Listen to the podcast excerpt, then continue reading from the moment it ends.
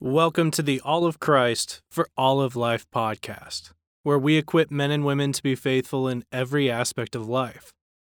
This week, you will hear Douglas Wilson's debate with Eddie Tabash from our audio collection titled Does the Triune God Exist? The question to be debated tonight is the following Does the Christian God exist? Arguing in the affirmative that the Christian God does exist is Mr. Douglas Wilson. Mr. Wilson is the pastor of Christ Church here in Moscow and a senior fellow of theology at New St. Andrews College. He received his BA and MA in philosophy and a BA in classical studies uh, from the University of Idaho.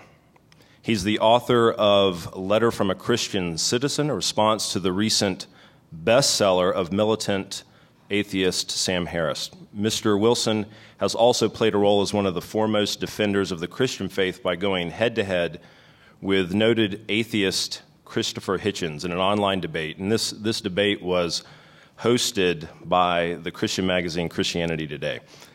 Please welcome Mr. Douglas Wilson.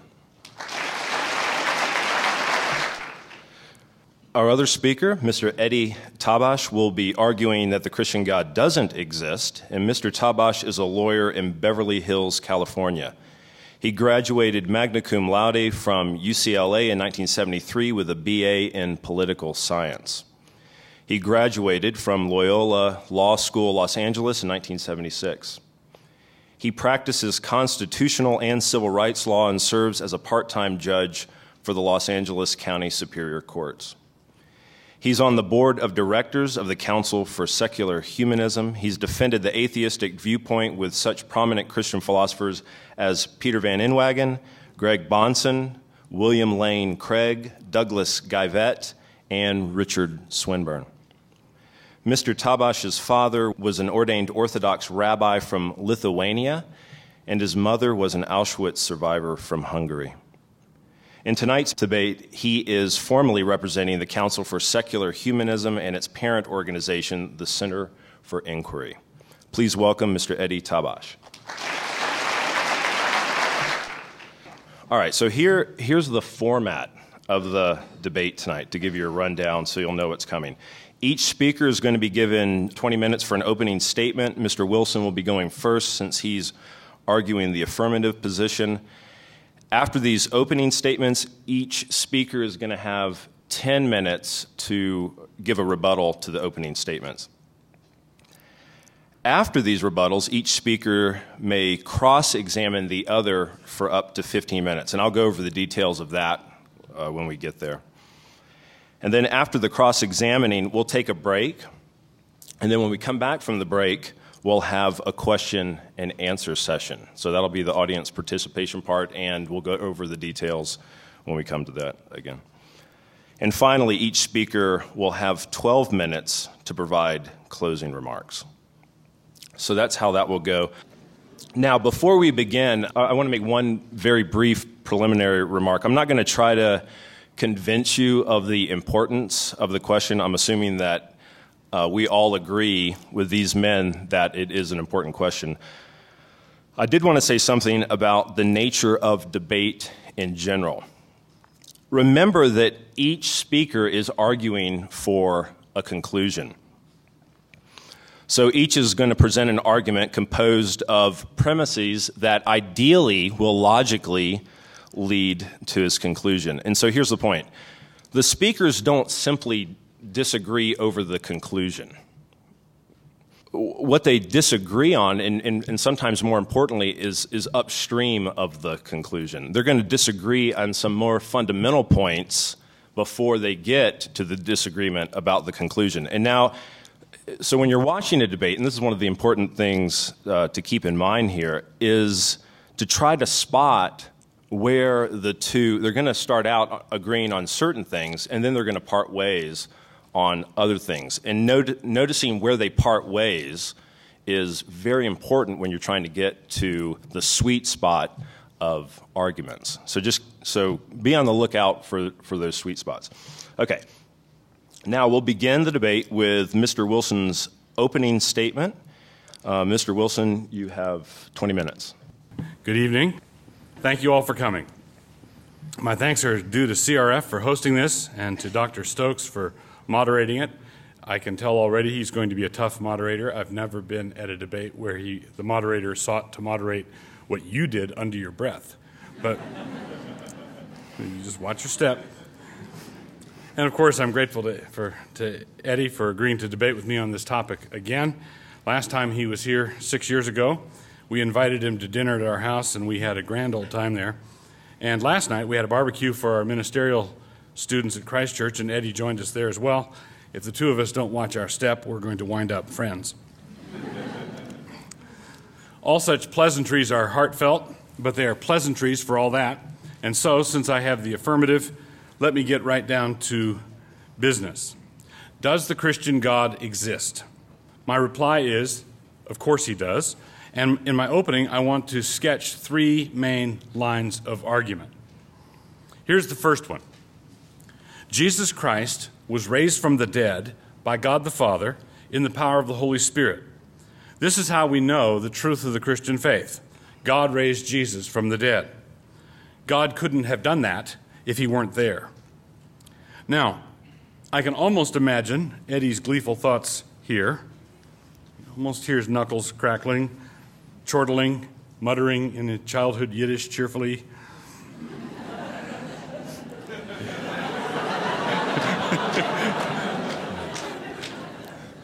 Wilson's begging the question. We're two minutes into it, and he's begging the question already.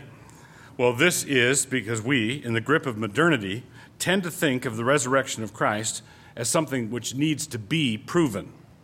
And of course, we can find elements of this in the biblical account. Um, for example, when Christ proves himself to someone like Thomas after the resurrection, doubting Thomas. But when Jesus does that sort of thing, it is in Scripture a concession to unbelief, it's a concession to weakness. That's not the main thing that the resurrection does. The Bible fundamentally presents the resurrection as a proof in its own right. The resurrection is not so much something that needs to be proven as something which proves. For example, Christ is proven to be the judge of the earth in his resurrection.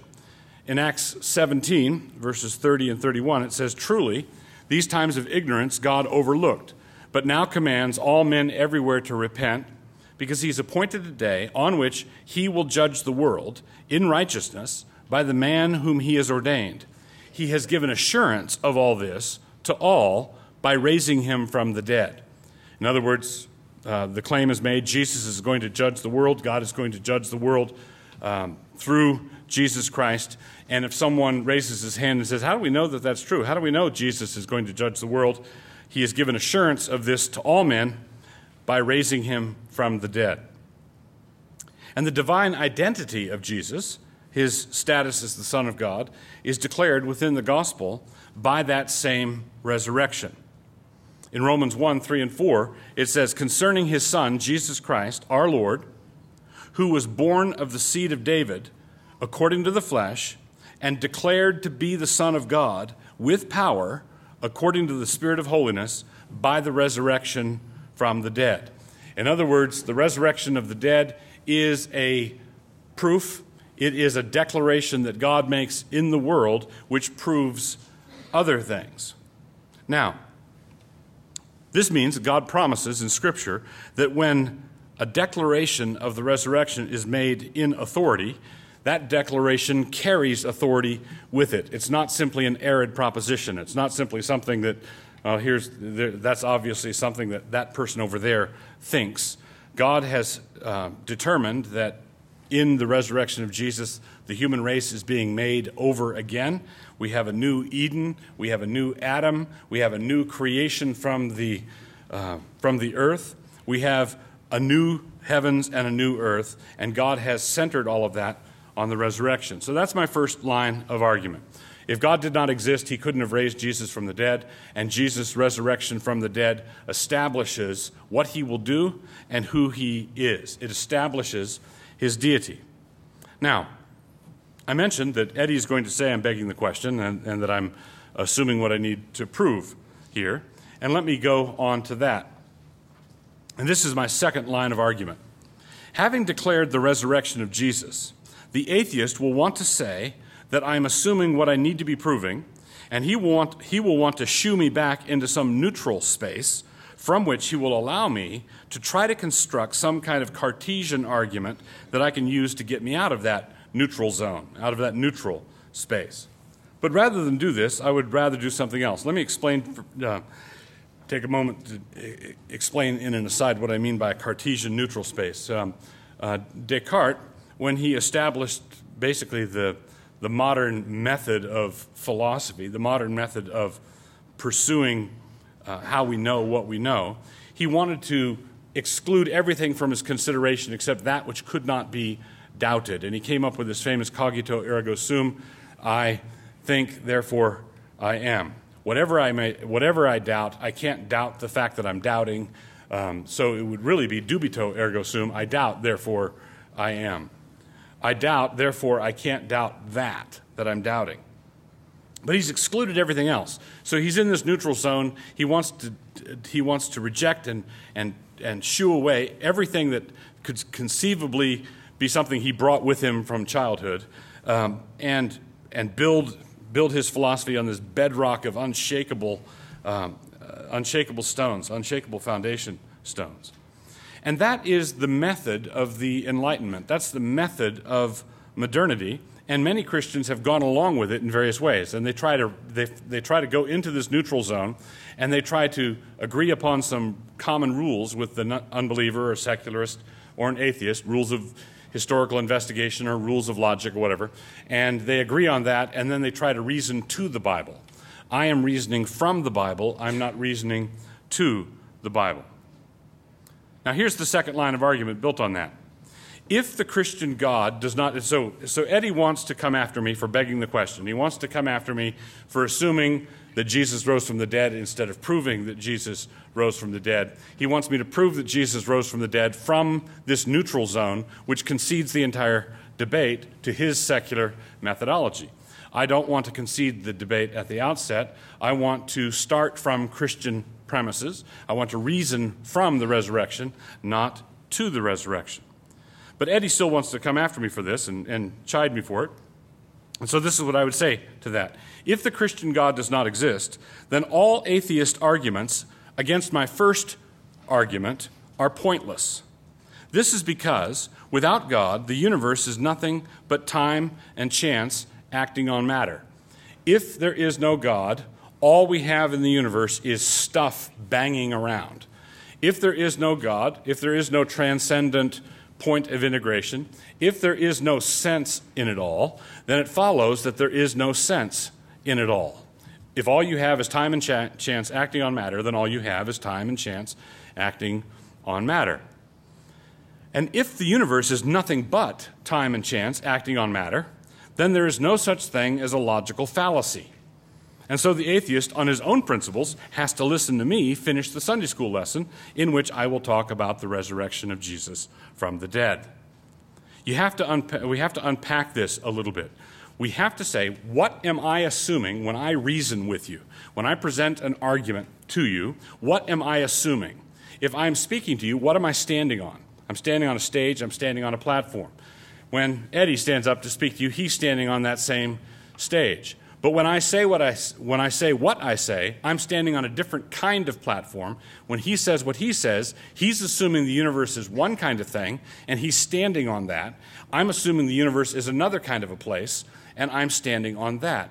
One of the things we have to do when we consider these, the fundamental divide between belief in God and unbelief in God is not so much look at what's coming out of the person's mouth when he speaks, but to look at his feet and see what he's standing on what kind of cosmos, what kind of universe, what kind of place does Eddie's worldview say that this place is? And does that, uh, does that assumption allow for him to then be talking the way he's talking?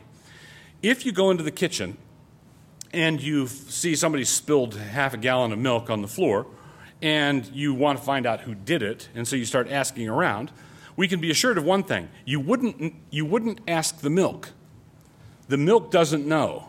It's the accident, right? If everything's an accident, then you can't check with anybody. You can't check with anything.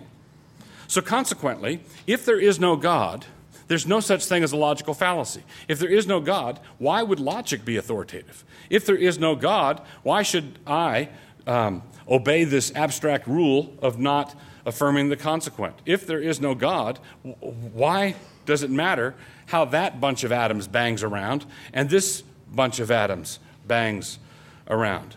Another illustration that I use is I doubt if we would have been able to get, get this uh, auditorium this full if we had had uh, a bottle of um, Coke and a bottle of Pepsi or uh, Dr. Pepper, and we shook both of them up and we put them on the table in the middle, and then we popped the lids, and they started fizzing over. Nobody, we couldn't fill the auditorium uh, to have you come and see who, which one's winning the debate. They're not debating, right? Fundamentally, they're not debating. Why are they not debating? Because they are just time and chance acting on matter. It's just atoms. It's just a chemical reaction. Now, Eddie thinks that he and I are both chemical reactions. He can be the Dr. Pepper, I can be the Mountain Dew, or I don't care, we can switch. But at the end of the day, we're both just fizzing. We're not arguing, we're not debating, we're fizzing.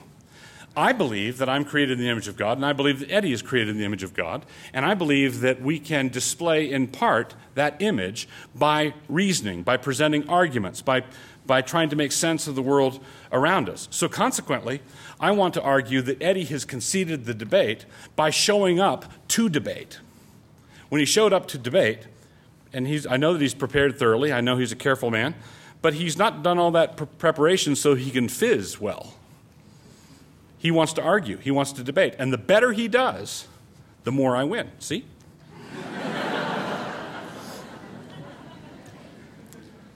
so let me proceed to my third argument, my third line of argument. This is how it works. In the first chapter of Romans, the Apostle Paul says this because that, which, because that which may be known of God is manifest in them, for God hath showed it unto them. For the invisible things of him from the creation of the world are clearly seen being understood by the things that are made, even his eternal power and Godhead, so that they are without excuse. Because that, when they knew God, they glorified him not as God, neither were thankful, but became vain in their imaginations, and their foolish heart was darkened. Now, I want to unpack just a couple of things from this passage. This is Romans 1 19 through 21. There are two suppressed facts. Paul is arguing, the Apostle Paul is arguing, that unbelievers are suppressing two basic truths. The two suppressed facts are these. In verse 21, Paul says that all such men, number one, did not honor God as God, and two, did not give him thanks. And so, my third line of argument is this the Christian God exists because otherwise there would be no one to honor and thank. And I am filled with a, a profound moral sense that I have an obligation to honor God, and I have an obligation, being in receipt of many wonderful gifts, I have an obligation to thank Him. The suppressed duties here in Romans 1 are those of honor and gratitude. By the very nature of the case, we are called upon to honor God in His divine Godhead, and we are called upon to be grateful to Him for all His goodness to us. If there is no God, then whom shall we honor? If there is no God, then whom shall we thank? We are creatures. We did not create ourselves. There was a time when you were not. There was a time when I was not. And now here I am enjoying many wonderful things, and I didn't do this for myself. This was given to me. The scriptures tell us that in God we live and move and have our being. No aspect of our lives has any coherence apart from Jesus Christ, in whom all things hold together, as it says in Colossians 1:18. The sovereignty of God and the lordship of Jesus Christ are the final and complete absolute. And without them, just think what happens to our lives. We must honor God because He is the bedrock of all beauty. When it comes to aesthetic considerations, the secular, what secularism has produced in our civilization is frankly barren. We must honor God because He is the bedrock of all goodness. We have just emerged from one of the bloodiest centuries on record, the 20th century. From Auschwitz down to the abortion mills, we have seen what happens when men think that there's no God above them, only sky in Lennon's horrific image. Just think about that. Above Auschwitz, only sky. No hell below us, above Auschwitz, above Buchenwald, only sky. Meditate on that. And if it doesn't scare the socks off you, you're not really thinking about it. If there is no God above the state, then the state becomes God. If there is no God above the highest human authority, then the highest human authority can do whatever it wants. Third, we must honor God because He is the bedrock of all truth. Consider the self evident truth that atheism is necessarily relativistic. Atheists cannot even assert their own position on truth without denying it. There is no ultimate truth. Is that true? Well, no. so why do you say it? Well, if it's true, then it's not true. And if it's not true, it's not true. Or perhaps they might want to pretend that their system allows them to speak of truth absolutely, arbitrarily. But why? Why are the chemical operations in one sack of protoplasm, which is all that atheism believes man to be, to be preferred to the chemical operations in another sack of protoplasm? And next, and I do want to emphasize this, we have a profound ethical duty to be thankful to God for his countless mercies and gifts. One of the most striking features of atheism is its clear tendency to a hollow and very boring ingratitude. Atheists like to present themselves as intellectually daring, truth at all costs, and so on, but their stance is actually the less admirable one of being simply ungrateful. When we receive wonderful gifts, did not our mothers teach us to say thank you? The statement of our duty in this runs as follows. It is inconceivable that the living and triune God could be non existent, for then we would have no one to thank, and all of us clearly have so much to be grateful for. Think about it. The taste of a really good Belgian ale, a full moon at sea, gravel that crunches when you walk on it, the shape of your wife's neck, the taste of tangerines, snow, sand, dirt, love making between husband and wife hands that can hold all the gifts that God gives, and He gives 10,000 a day more, so on, almost endlessly. When Paul was speaking to the pagan listeners, his pagan listeners at Lystra, he said, Nevertheless, he, God, has not left himself without witness, in that he did good and gave us rain from heaven and fruitful seasons, filling our hearts with food and gladness. Who does that for you? God does. God has, in fact, filled our hearts with food and gladness.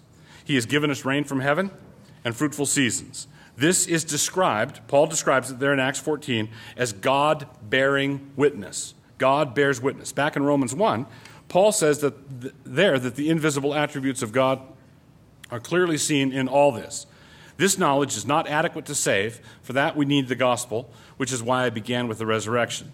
But this knowledge is enough to make us ingrates when we refuse to be, be thankful. Eddie could respond to all this by saying that this line of argument is an ad hominem that atheism has to be false, that I'm arguing that atheism has to be false because atheists are ingrates. But I am beginning with God and the creature, not with the atheist. Because God gives wonderfully, everlastingly, overwhelmingly, and because this is as obvious as the green grass on your front lawn, we have to recognize that the nature of the debate necessarily calls us to gratitude.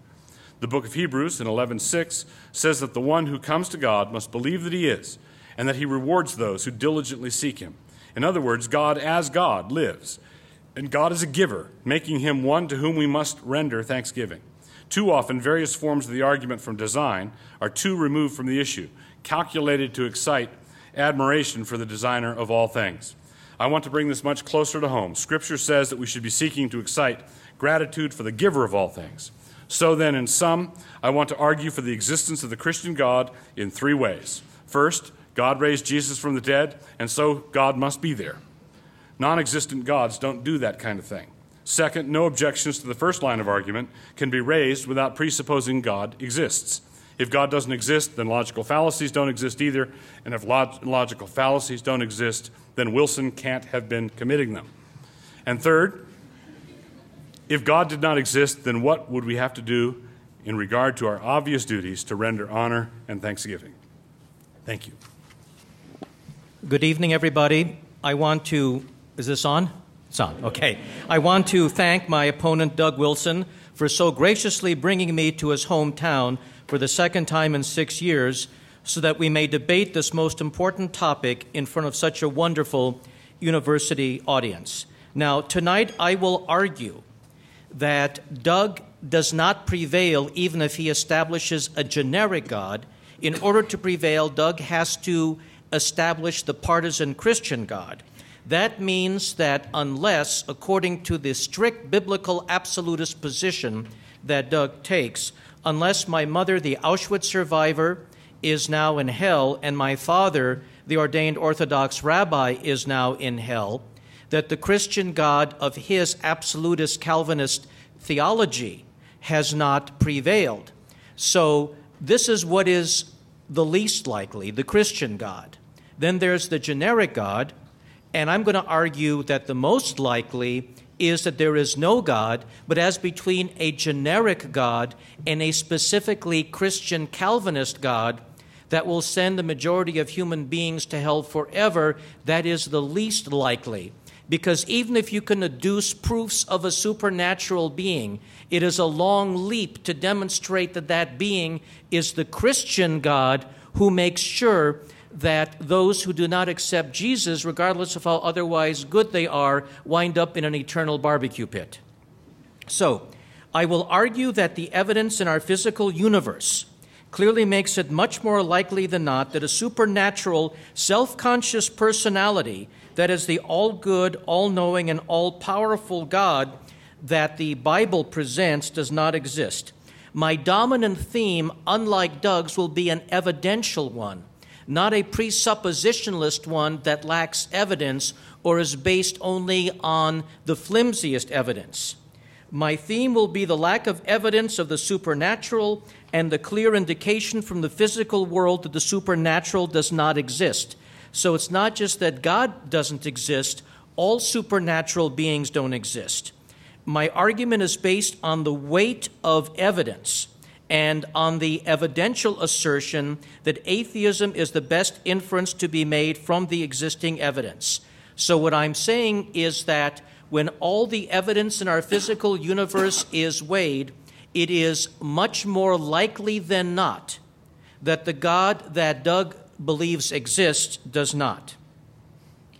Now, whether or not a supernatural being exists particularly one that punishes you forever for not believing in Jesus, is a factual question, and it cannot be resolved by recourse to presuppositionalism. If I told you that 2,000 years ago, here in ancient Moscow, that gremlins from the sixth dimension abducted members of the native population and gave them special powers, and these people are now the guardian angels of the entire United States, you wouldn't believe me because this would violate the laws of nature. Extraordinary claims require extraordinary evidence. Now, claims of miracles have the initial problem of bearing witness against themselves, since by their very nature, they are violations of the very laws of nature that are not supposed to be violated. All the supposed miracles that are used to verify the intervention in human affairs of God allegedly took place in pre-scientific era. Why not today? How come God does not repeat these same shock and awe miracles for those of us today? Talking snakes, talking donkeys, worldwide flood, sun standing still, people being turned into pillars of salt. Let that happen again today. When I was six years old, my father at the Passover dinner said to me, Look at all the miracles that God did to get us away from Pharaoh in Egypt. And I said, even at that age, Dad, why didn't he do the same things to get millions of us away from Hitler? It is suspect. And given the laws of nature as we know them, the evidence says it is more likely than not that the claims of Jesus' resurrection in the New Testament, in a Bible that's fraught with scientific and factual mistakes, that it is more likely than not that this was fabricated than those ancient people who had an ideological axe to grind were telling the truth. Because if an event is not repeatable, it is of no value. Let Jesus come back again, this time be re crucified. Have our top scientists verify that he is dead, and then let him come back to life on worldwide television. Jesus bodily resurrects for the second time. Film at 11. Let us have a demonstrable evidence. If I say that the Loch Ness Monster exists in that lake in Scotland, and we scour the lake, and I say, oh, but it's invisible, that's a cop out. We have no evidence that the invisible being exists. Now, Doug takes the view that he will probably wind up in a pleasant place in eternity, and I will probably wind up in an unpleasant place for eternity. But before we can even get to heaven or hell, we have to survive our deaths. And this is the problem. The overwhelming weight of the evidence shows that our consciousness is dependent upon our physical brains. So if a child dies now at the age of two months, what pops out into the hereafter? A thinking person speaking a language?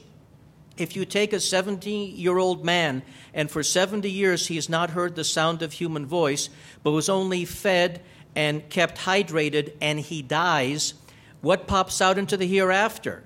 By the way, since he never heard the gospel preached to him, but was kept in a room for all 70 years, what happens to him even on Doug's account? Our very language, our capacity for any kind of meaningful thought is all derived by sensory input through the brain. We have no example of obtaining knowledge or awareness outside of being embodied beings who receive information through sensory input into our brains. If that were not so, how come Alzheimer's degree, uh, illness or a mere anesthetic can eclipse our consciousness? So, if people believe in life after death, they're saying, destroy a quarter of my brain, you've destroyed a quarter of my self awareness destroy 50% of my brain, you've destroyed 50%, but destroy 100% of my brain, and I reappear, it reappear in an incorporeal realm uh, once again with my mind fully constituted. Also, since our only model of self conscious beings are those with physical brains, and we are supposedly made in God's image, then based on the model of consciousness and brains we derive from our own experience as sentient thinking beings, how can we even believe in a God? Because how can God think without synapses and cortical neurons?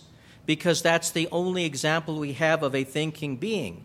So the issue of the dependence of consciousness on a functional physical brain of being a byproduct of it, that evidence is so strong, it not only renders life after death unlikely, which then destroys Doug's prediction of heaven or hell for those of us currently embodied, but it also makes God's existence even more unlikely because we have an incorporeal being without a physical body and brain that's supposed to think.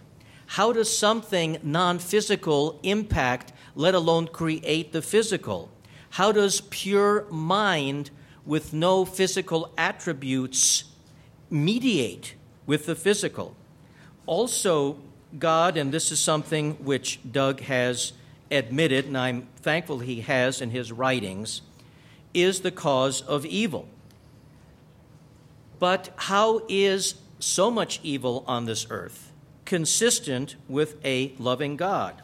God does not adequately comfort suffering. People in Auschwitz weren't told there's a reason for this. Now, if you take Doug at his word, that God, in fact, in the Bible confesses that He, God, is the source of evil, then you have no choice but to do what Doug did on page 62 of his book, Letter from a Christian Citizen, where he said that God sending Katrina to New Orleans in 2005 was righteous, holy, and good. Well, if that's the case, then was Auschwitz not righteous, holy, and good? If nothing happens on this earth without God's active participation or permission, then how does Doug morally say anything is wrong because whatever happens on this planet regardless of how atrocious, would not have occurred but for God's doing it or God's making sure that it will be done by others. So if God sent Katrina with righteous justification to do such havoc to New Orleans, including all the innocent children there, did God do the same to the six million in Auschwitz? And if not, what is the difference? How does Doug say that Katrina was righteous, holy, and good, but that Auschwitz was not? So if you adopt Doug's view, it leads to moral nihilism because what you have to do then is say, as long as something occurs on this earth or as long as something is written in the Bible, I have to accept it. So when in eh, Saul was ordered, King Saul was ordered to wipe out the Amalekites by the prophet Samuel, every last woman and child, that was okay because God said it. And the argument that, well, it's okay if God says it because God created us, so God has a right to wipe us out. No. If I create a race of sentient robots that can think and feel and suffer just because I created them, that doesn't give me the right to cause them suffering. Now, many theists, Doug is not one of them, many theists believe in evolution. But because of its sloppiness and trial and error features, evolution by natural selection is more likely if there is no God more than 99% of all the species that ever existed are now extinct. This is wasteful. We have useful, useless components to our bodies that could do more harm than good, like the appendix, known to most people only when it's about to burst. Evolution by natural selection is established by the weight of the evidence thus far in our world. There's a 100% match of DNA sequences in the pseudogene of beta globin and that's proof that we and apes shared a recent common ancestor. But all of this now comes down to the argument from divine hiddenness. Why does God allow reasonable non belief? Why does He, if He exists, play hide and seek with His own children? God didn't comfort my father's family and my mother's family as they were carted off to Auschwitz there were some eyewitnesses who escaped who said that they told my father after he escaped to Canada that his mother was forced to dig her own grave and was shot into it. They didn't see any sign of divine joy because God appeared to her and said, Let me tell you, it's going to be okay. You're going to wind up in a better place. Just let these Nazis do their thing, and I'll make you immortal. That didn't happen. We don't have survivors who barely escaped death reporting that there was some divine intervention to comfort those about to be destroyed. Also, why is God so inaccessible if he exists except by ancient hearsay? If the eyewitness testimony is reliable by ancient superstitious men from 2,000 years ago in a book fraught with superstition, scientific errors, and factual errors, why does God not repeat that again today?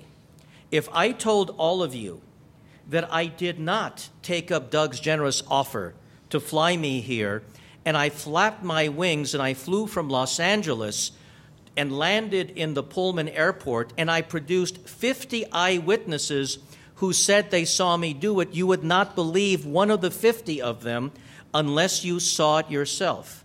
Well, the claim of resurrection from the dead is even more outlandish than the claim that I bodily flew without benefit of aircraft from Los Angeles to the Pullman airport. And if I brought 50 of my disciples here, and they all stood up and said, Yes, we saw Eddie do it, and we were waiting at the Pullman airport, and we saw him flap his arms and land.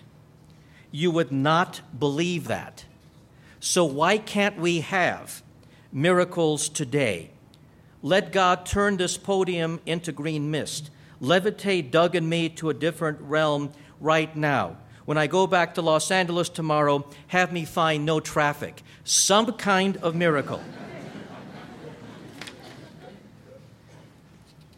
First of all, in Genesis, stars were created after the earth. That cannot be because in order for planets to come about, stars have to explode as a supernova. And the debris from that explosion of stars that die forms planets. Also, the Andromeda galaxy is headed directly towards ours and will collide with ours in 5 billion years.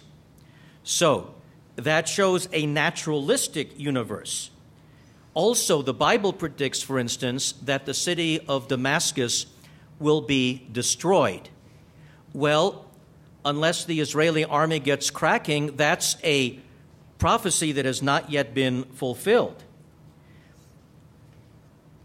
Also, the earth is 4.6 billion years old, not 6 to 10,000 years old, and this is demonstrated by virtue of not just carbon dating, which takes us back 50,000 years, but radiometric dating that takes us back further than that. And so scientific evidence demonstrates that those who date the earth by strict Old Testament counting are wrong. Also, there is the argument from confusion. Why do Christians disagree with each other? Last week, I bought two books by Doug's fellow Reform Presbyterian Calvinists that were all written to criticize him. And I read those books, and those guys are to the right of Doug. I'd hate to meet them in a dark alley. but the thing is, how can a Reform Calvinist Presbyterian criticize Pastor Doug Wilson for being in error. That means the Bible is not written clearly enough. Some portions of the New Testament say faith is the vehicle to salvation, others say it's got to be works. And then we have all of these very difficult things to believe. How can God be his own son and his own father at the same time? Does that mean that when Jesus cried out on the cross, My God, my God, why have thou forsaken me? He was really saying, Me, me, why have I forsaken myself? That's schizophrenic. And also, how can a monolithic deity be triune? So here you have a single sovereign God that at the same time is his own Father and his own Son and is divided up into three components. How does Doug demonstrate that this is true? Also, how come the Dalai Lama and the yogis of India will meditate for hours every day and come back with the sensation that the universal power is some loving cosmic soup that doesn't play favorites? So when the Dalai Lama, after years and years of sincere meditation, dies, will God say to him, Guess what, Dalai Lama? I was fooling you all along, and now you're going to burn in hell forever because you meditated on trying to find some inner connection rather than going through Jesus? Guess what? You suffer forever because of that. If such a cruel God is true, then Doug cannot presuppose his existence and make these gigantic leaps merely from unsupported, supposed eyewitness testimony, which is pure hearsay. And so, if you look at the overwhelming weight of the evidence in our physical universe, you should conclude that in the final analysis, it is more likely that God does not exist and even more likely that a partisan God who, regardless of how good you are, punishes you eternally just for not praying the right way, that that God really, really, really does not exist. Thank you. Now, what we'll do is um, each speaker will have 10 minutes to respond. Uh, Mr. Wilson. Well, Eddie threw a bunch of things out there, so I hope you will excuse me for trying to roar through them very quickly. Um, uh, Eddie has said to, in order to prevail, I must be, I'm not, I'm not in a position to argue for a generic deity, and then we can go try to figure out later if it is the Christian God or Allah or some other, or the God of the deists or whatever. And I, I agree with that completely. I'm, I am um, a Trinitarian Christian. I am interested. I don't believe that God is a neutral substance that you can then add condiments to to flavor it according to your own private religion or theology. The God who exists, the God who lives, the only God is the God that we must testify to. And so I, I agree with that completely, which is why I always want to debate God's existence not from natural theology, but within a Christian context. Now, um, Eddie has found out that I am, I think he used, the expression he used for me was a strict Calvinist. Um, and, and I happily admit that I'm a crawl over broken glass, black coffee Calvinist. I, you know, get up in the morning and I think, yay, Calvinism. I, I don't really, okay? I, I, don't really. But I, I, I just want to, uh, all Calvinism means, all that is is shorthand for saying you believe God is sovereign over all things. God, God is absolutely sovereign over all things. But that is not the same thing as assuming what you think he might be doing with that sovereignty. So I think Eddie has confounded two things. Um, I believe that the vast majority of the human race will be saved, not lost.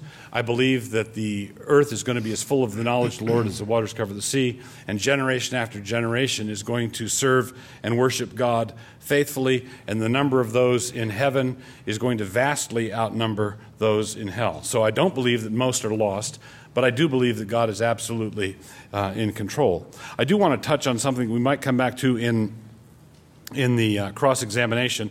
Uh, there are two things here. One of them is that Eddie has said that he wants to do everything on a strict evidentiary basis. He wants to look, uh, look at the evidence and follow the, follow the evidence wherever it, it leads. And, he's, and he wants to set this over against my approach, which is a presuppositional approach. A presuppositional approach has to do with the axioms, the stage that I, the intellectual stage I was referring to people standing on when they talk. What do you assume?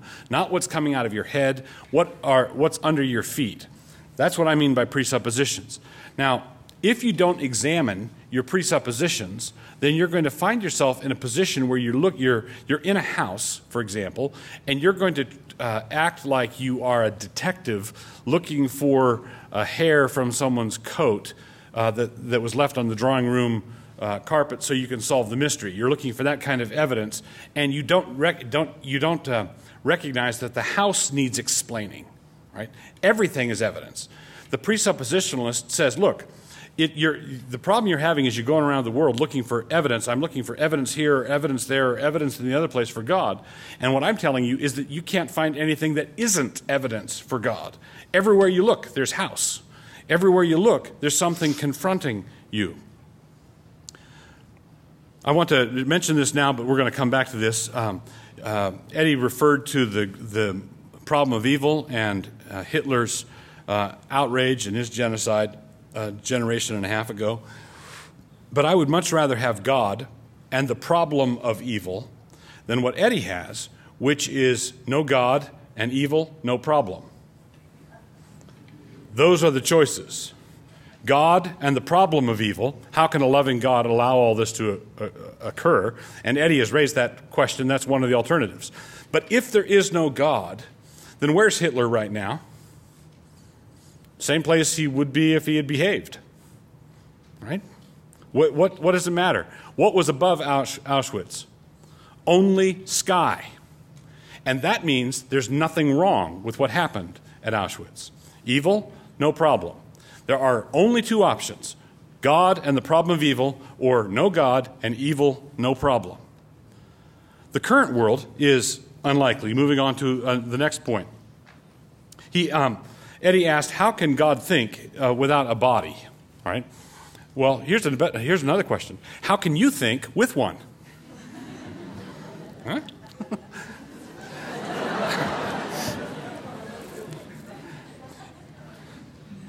And that's more profound than it sounds. I, will develop that.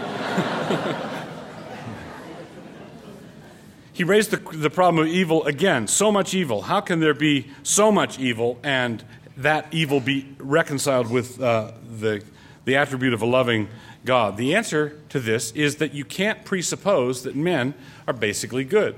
In the Christian faith, what, what I'm arguing for is that the, the world has gone wrong because our, our father Adam sinned in the garden, and we are a race of sinners. We uh, veer towards sin naturally and readily, and we create our own problems. And God sent his son to be born of a woman, born uh, under the law, to live a perfect sinless life, die on the cross, be buried, raised again from the dead, in order to reestablish humanity again, to do it over and do it right this time. That's what God did. But why does so much evil occur now? Because of us. New Orleans. He, he uh, Eddie mentioned uh, what I wrote in, uh, in my book about Katrina. Why, why would that happen? Why would such a disaster happen to New Orleans? Well, the book of Amos says, If disaster befalls the city, have not I, the Lord, done it? Even insurance companies know this. These things are acts of God. Right? That, if the insurance companies know it, then we should.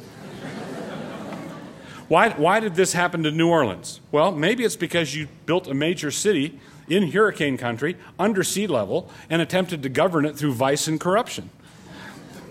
Maybe that's not a good idea. Maybe we need to take responsibility for our own sinfulness. And then, closer to home, certainly closer to home for, for Eddie, is the question of Auschwitz. Where did that come from? It came from cabaret Germany. It came from a decadent Germany. It came from a Germany that had rejected God. That's where it came from. But if you've rejected God and you reject Him and He's really not there, then whatever transpires is no problem. We need to con- contrast our worldviews as two plays. I believe that, that the, the world is a play written by Shakespeare, that Shakespeare writes everything in the play, and Hamlet does what he does in the play, and Shakespeare writes it. Now, we never would ask, was that, that little action there, was that 50% Hamlet and 50% Shakespeare, or 90 10, 60 40? What was that? No, it was 100% Hamlet and 100% Shakespeare. All right, that's God is sovereign. He writes the play. We are responsible agents within the play. So we are in a play that's a, a, in many ways a tragedy, in other ways, because of Christ's coming, as a comedy. Uh, but it's a play written by Shakespeare. What Eddie has is um, waiting for Godot. Right?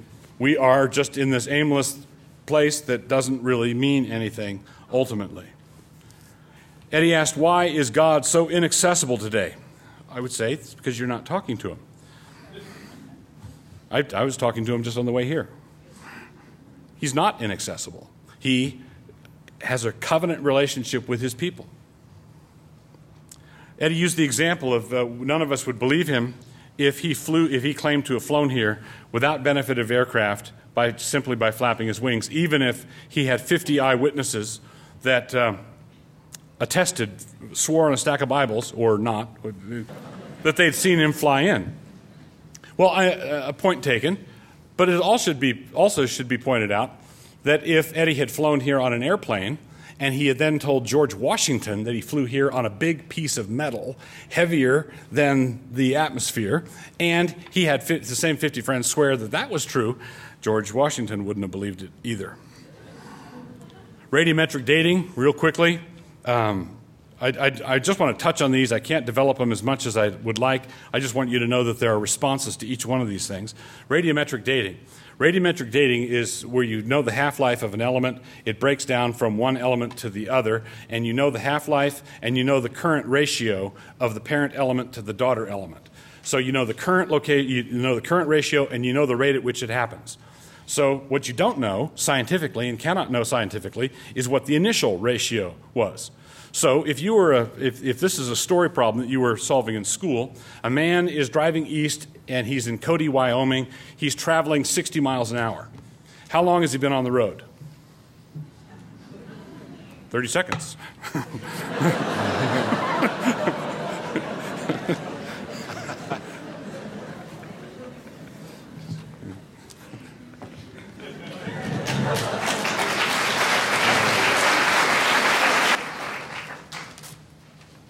Doug conceded that it's a point well taken that if I were to tell George Washington that I flew here on a big metal craft that was capable of flying through the air, heavier than air, he wouldn't have believed me.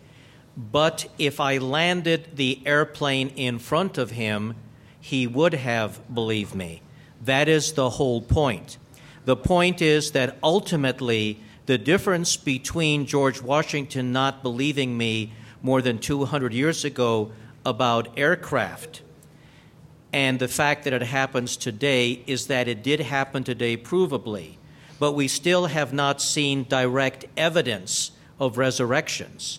And so, though George Washington may have said that I am lying back then because machines don't fly, he just died too soon. But none of us have had the same problem with respect to the resurrection because Washington died too soon, but we were obviously born 2,000 years too late. You see, after Washington died, we were able to fly through the air with heavy metal craft. But until we are able to see resurrections on a supernatural scale, we are justified in not believing them.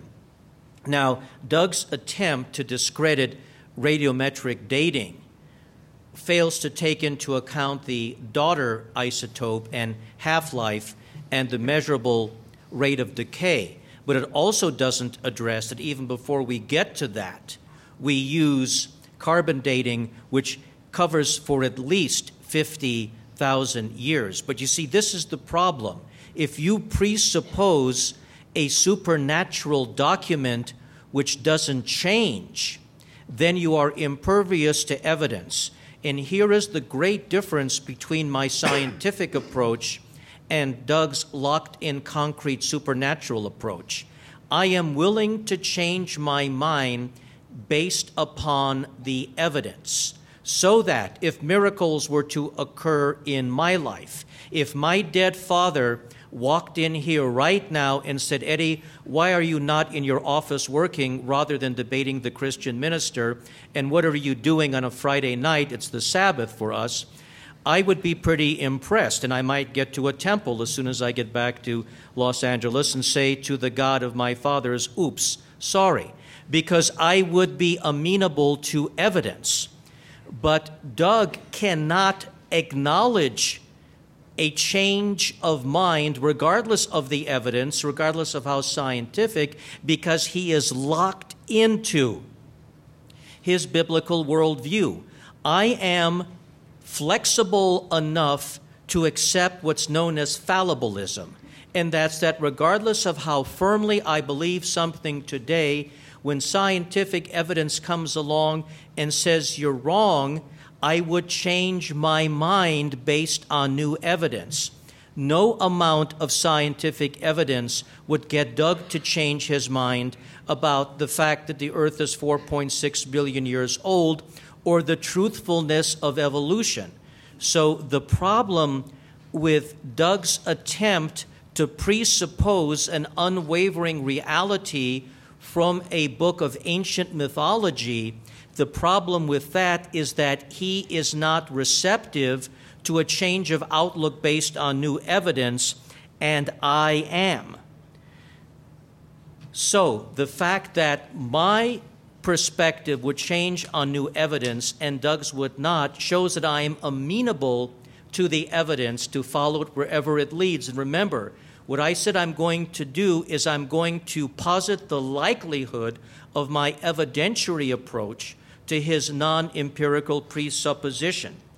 And why should we, even if we presuppose the divine, presuppose the Calvinist go to hell for not believing in Jesus divine? Why not presuppose the Jewish God? Why not presuppose Buddhism?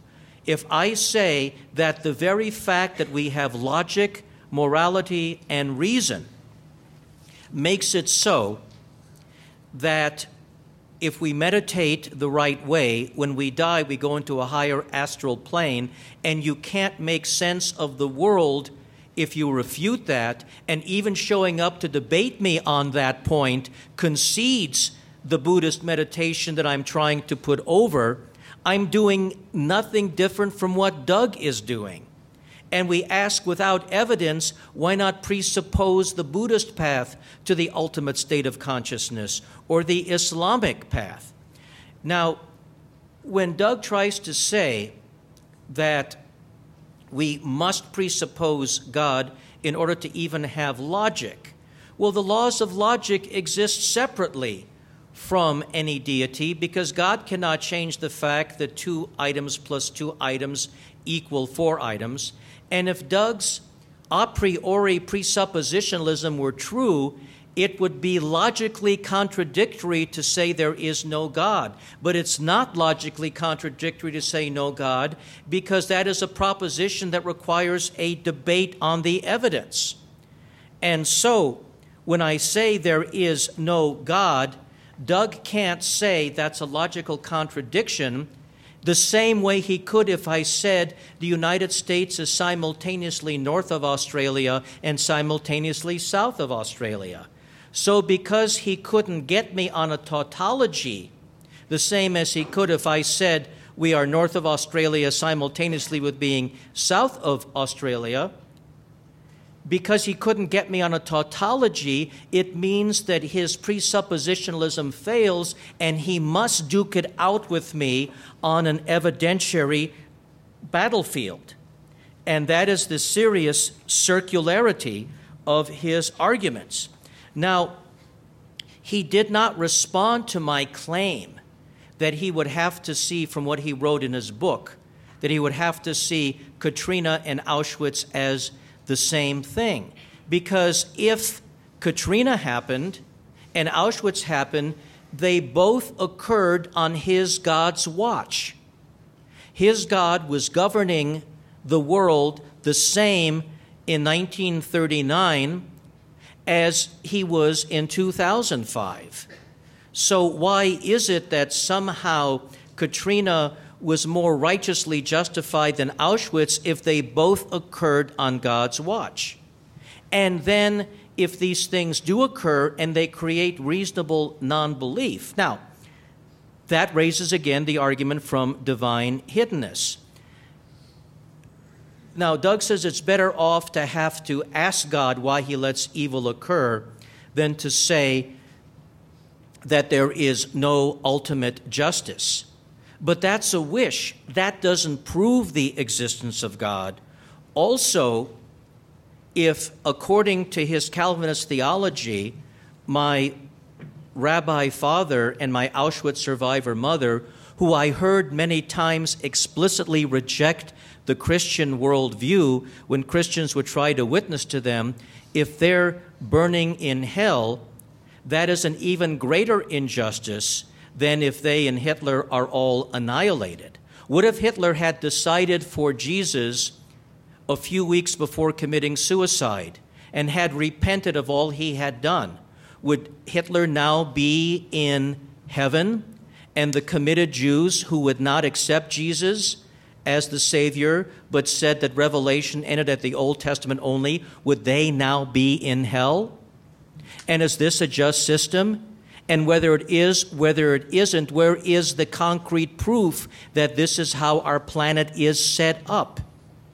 You see, these are the pitfalls of trying to postulate unproven supernatural stories without evidentiary proofs.